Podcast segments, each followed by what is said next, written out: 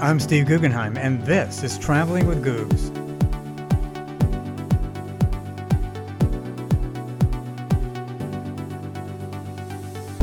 There are many ways to travel, but how you go boils down to three basics planning everything on your own, having it all planned out for an escorted trip, or a combination of the two where parts of the trip are arranged.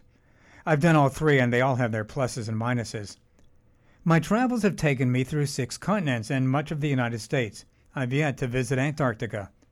I've been to South Africa, Argentina, Chile, Australia, New Zealand, England, France, Italy, as well as Canada, Mexico, the Caribbean, and many others. Each year I add more places. I love traveling. On your own is generally the least expensive option, but you have to realize things may not go smoothly all the time. But it can lead to unforgettable experiences. One afternoon, we needed to find a hotel in Germany.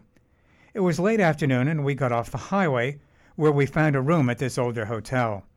We got into the elevator, and when we got to our floor, it opened to unveil the largest hallway I've ever seen. You probably could have driven a tank through it. The paneling was very dark, and the room Spartan. For a blanket, we had this incredibly thin comforter. To this day, I wish I could have taken it. While light to the touch, it kept my wife and I quite toasty. I was driving on a French highway and needed gas. The attendant was quite persistent in trying to sell me windshield wipers, despite the fact it was a rental and fairly new at that. Then he told me to move the car forward when the tank was full. Instead, I got out and looked at the price. He tried adding several zeros to my bill and acted like I didn't know what I was talking about when I complained. It got quite heated. That is, until I threatened to go to the manager.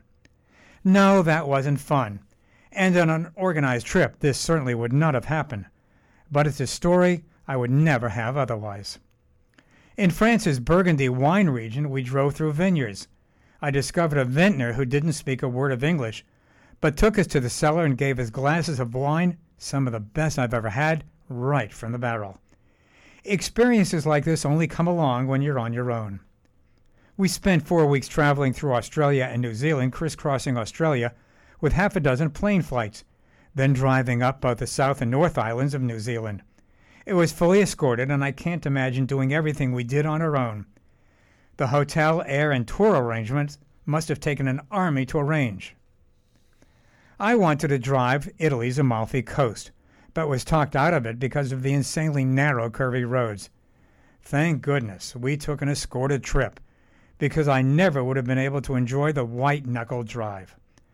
Not only that, we were taken to places I didn't even know existed. We had a five course lunch at a winery at the foot of Mount Vesuvius. We also visited a mozzarella factory. What? Really? Who cares? They play Beethoven and Mozart to the water buffaloes because it soothes them. When the animals need a massage, they go over to these large cylinders which go forward and backward against their bodies to soothe them. If the weather is hot, the animals walk over to a nice misting shower facility. When it's time to be milked, they mosey over to self milking machines. What a life! As they say, a happy water buffalo creates more and better cheese. This turned out to be one of the most unexpected fun things I've ever seen. I think I want to come back as a water buffalo. This is what you get while traveling unforgettable experiences and memories that last a lifetime. In Africa, our flight and hotels were arranged but we were on our own after that. We had time to explore at our own pace and rearrange our activities depending on the weather. One restaurant we found by the waterfront had an exquisite wine list, but the highlight was ostrich, which has now turned into my favorite entree. It is very tasty and sweet, with none of the bloated feelings some people get from eating meat. Later in the trip, we ended up having ostrich pizza, which was heavenly. If you're traveling on your own, the first thing you should do when going to a new city is to take a city tour. You get the layout of the land and learn its history. Some have hop on, hop off buses. I like taking the trip without getting off, then taking it a second time to explore the more interesting areas. I'm Steve Guggenheim, and this is Traveling with Googs.